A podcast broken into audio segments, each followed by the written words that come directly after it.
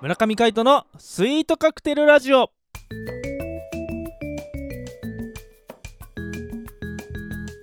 スイートカクテルラジオ始まりましたこの番組はミュージシャンの村上海人とデザイナーの馬場翔一が音楽とデザイン時々何かについて語り合っていくトーク番組ですこの番組へのご意見ご感想などはメールまたはツイッターの公式アカウントよりツイートメッセージなどでお送りくださいリスナーの皆様からのご連絡お待ちしておりますはいということで今回もお相手はミュージシャンの村上海人とデザイナーの馬場翔一でお届けしまめすちゃくちゃ早口だったねそんなことないでしょあそうだいぶあの噛まないように頑張って読いんでやたよ素晴らしいですねありがとうござテいイまク5ぐら いですもう何回ウィンドチャイム聞くんだろうな と思ってなんか面白いもんでさ、うん最初のあのコンガンのパートもさ何回か聞くとさ、テンポが違って聞こえるんだよねあそれってね心臓の鼓動とかの速さの関係もあるらしいよあそうなのそうそうそうそうあのー僕ジョギングとかうん結構趣味でやってた時期があるんですけど、はいはその時ってあの実はこう走ってるうちに、いはいはい、自分が聴いてる楽曲がうん、どんどんどんどん遅く聞こえたりとかあーするんですよはいはいはいそれって鼓動が速くなればなるほど、うんあの速いビートでも遅く聞こそえる、その心臓の鼓動に合わせてなんか感じ方が変わってくるらしいですあやっぱそうなんだそうそうだからカイトは今終電を逃さないためにはい頑張ってなんとかしなくちゃいけないと思っているから早い行動になってるわけですよなるほどそういうことです僕は終電どっちでもいいんですけどねあ僕ですねはいということではいはい水曜日、えーこの企画やっていきたいと思います。はいシネマでウェンズデー。世界で初めての映画は1888年に登場した無声映画そこから月日は経ち今現在映像堂とには密接な関係がありさまざまなシーンに合う臨場感あふれる音楽動きとリンクした効果音など映画に音楽は不可欠となっておりますこの企画はそんな映画を題材に音楽とデザインの観点からトークをしていきたいと思いますはい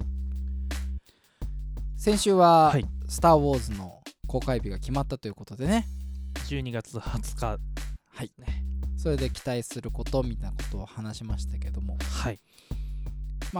今週はなんかちょっとしたニュースがあったんですよね。あそうですねうん、まああのーまあご存知の方多いかと思うんですが、はいえー午前10時の映画祭うんって聞いたことありませんか、カイトがあの若き日によく行ってたってやつですね。そうですね若き日、うん、まあ今も若いんですがさらに若き日にだね。 そうあのーうんもうあの常に若いと言うようにしてます、まあそ僕うはね。もうあの割とね同年代がねこうもう私たち若くないんだからとかそれよはくね言ってくれるんだよよくないね。そううでもまだこうね全然はい若さを持ってんはい、常にこう邁進していくぞという気持ちを持ちながら、うんポジティブにいきたいと思います、はいでなんだっけ午前10時の映画祭そうだよそう だよ。若さの話になってる。そう若き日にねはい、まああの大学生ぐらいだったと思いますよ、うんうんちょうどあの、まあ、大学生の時って午前中とか授業ない日があるじゃないですかうんはいはい。でたまたまそう映画館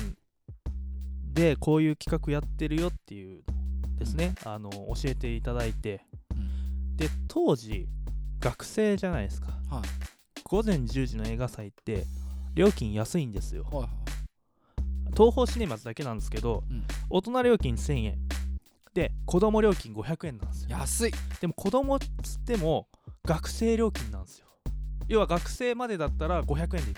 マジでそんな安かったの、そうだから大学生だったら500円だっけ一成歩人してても。成人しててもほうほこれは見るしかねえだろと思ってうん結構言ってましたよ、う。で。へえ2週間ごとにその作品が変わっていくんですようんであのいろんな東宝シネマズ全国にある中でその何グループとか決まってるんですね A はいグループ B グループとかうんで当時はこの映画館でしかやらないとかうん。いろいろあったんですよねうん、へえ。そうそういうあのなんていうんですかねまあ映画祭が、まあのそうですよね島田の映画祭みたいなのがあっこの映画見たいなら地方行ってでも見るぞみたいな熱量があったってことですかあったってことですよね。はあはあはあそうそうそうまあ、基本的にはその映画館で、うんまあ、50タイトルかはいかなんかあってそれをずっと2週間ずつ流していくんですけど、うんうん気づいた時にはもうやってないところとかもあったんで、えうん、もうや終わった映画とかもあったから、うんそれを見るにはどうしたらいいかみたいなことをは考えながら、い、ろんなとこ行ってたんですけどえへえそれでですね、はいその午前10時の映画祭が、なんとファイナルということでファイナルファイナル2019年をもって持って終了するみたいですなんでですか海斗さんあのあ予算がかか るとコストがマジかでかるというのえそんがなこと本当に書いてんのあなんかあの記事で見ましたね、へえまあ、どこの記事だったかは忘れちゃったんですけどネットの記事に書いてあります、そうなんだいはいや残念ですねこう往年の名作が見れたりとかもするのにうんあだからい本当にいろんな映画見ましたよ僕あの西部劇も見たし、へラブロマンスみたいなのも見たしあとはほそれこそ「バック・トゥ・ザ・フューチャー」とかさいいっすね、うん、 E.T. とかさ ET も見たの E.T. もやってたオリジナル版やってたはず、うんいいなあそうそういうのとかまああとはなんだっけなう、んもうシあシザーハンズとか見たし、シザーハンズねうん、ジョニー・デップのそうそうそうはあい本当に昔の映画やってくれてるってあの見たことないものから、うんうん、見たことあるやつまでうんうんそうなんか本当にこうスクリーンで見る臨場感みたいなのあるじゃないですか、まああれがこう本当に今まで思い描けなかった、なんなんていうのかな空間がそこにあったんですよおおー本当にうんテレビじゃななくうんパソコンじゃなく、本当に映画館で見たいみたいな、へえそう思える作品がいっぱいありましたねほうほうほういいっすね僕は結局い行けなかったんですよねまあ、はいはい今年行けば間に合いま今すけど年行けますそうでです4ね月5日から始まるんですよ、 4月5日から、はい、で本当に名作揃いですねおお本当だ未知との遭遇ファイナルカット版から始そうまるんでですすファイナルカットから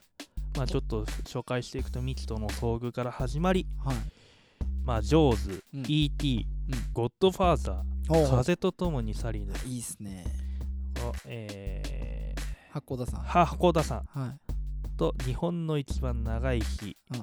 ブルース・ブラザーズブルース・ブラザーズやるんだこれ見に行きたいね見に行きたいね愛と青春の旅立ち、うんニューシネマ・パラダイス、はいはいはいローマの休日あいいですね、砂の器うん、ベニスにシスあ結構有名時計仕掛けのオレンジ時計仕掛けのオレンジやっちゃうのそうスティングほうほうほうレオン完全版あいいねテルマルイーズそれ知らないの俺俺も知らないサウンド・オブ・ミュージック あいいねウエスト・サイド・ストーリー、はいはいはいショーシャンクの空にあいいねダンス・ウィズ・ウルブスほうアラビアのロレンスうん完全版、ほうほうこれ長いやつですね俺知らないわあマジでアラビアのロレンスって何アラビアのロレンロレンスってあのなんだっけまあまあまあアラビアのをこう荒野をかけていくみたいなあの,まあ、へーあの見ればわかるですあの戦争の映画ですあ確か第一次大戦下のアラビア半島を舞台にあのー英国の陸軍将校将校が活躍する話ですそねうそうそうそうへえなるほどあの荒野をかけていくっていうあのこごめんなさいあの、まあその辺はあのうまく流してくださ いはいあとなんだっけ七人の真侍の侍これは見たい見たい絶対見たい僕壁画見てきたんですよこの間七人のあ侍本当ですかそうそうそういいですねだからちょっと見たいですねと大脱走大脱走うんこれはあれですよねえっと第二次大戦のスティーブ・マッキーンがやってるやつね、あそうなんだうん、あとはバックトゥザフューチャーそうのパート123とワンツースリでーこのなんかねこのラインナップの作り方でなんか俺がすごくこう感じ取ったのははいはい最初にミキとの遭遇をやってグループ AB があって両方ともミキとの遭遇で始まりはい最後終わるのバック・トゥ・ザ・フューチャーのパート123これは何かすごくこう意味合いがあるんじゃないかと僕は思ってますというと未知との遭遇ファイナルカット版要はミキとの遭遇でこのい映画という出会いにこう出会うみたいなはいなるほどね空気感を作ってはい最後バック・トゥ・ザ・フューチャーの過去に戻ってこう未来へ行くみたいななるほどそういうこう未来を描くうん描きたいというこの気持ちが僕はいには伝わってきましたよ、映画ファンならではああなるほどね このラインナップの取り方うんしかもファイナルカット版を選ぶあたりがファイナルな感じですねそうですねあーなるほど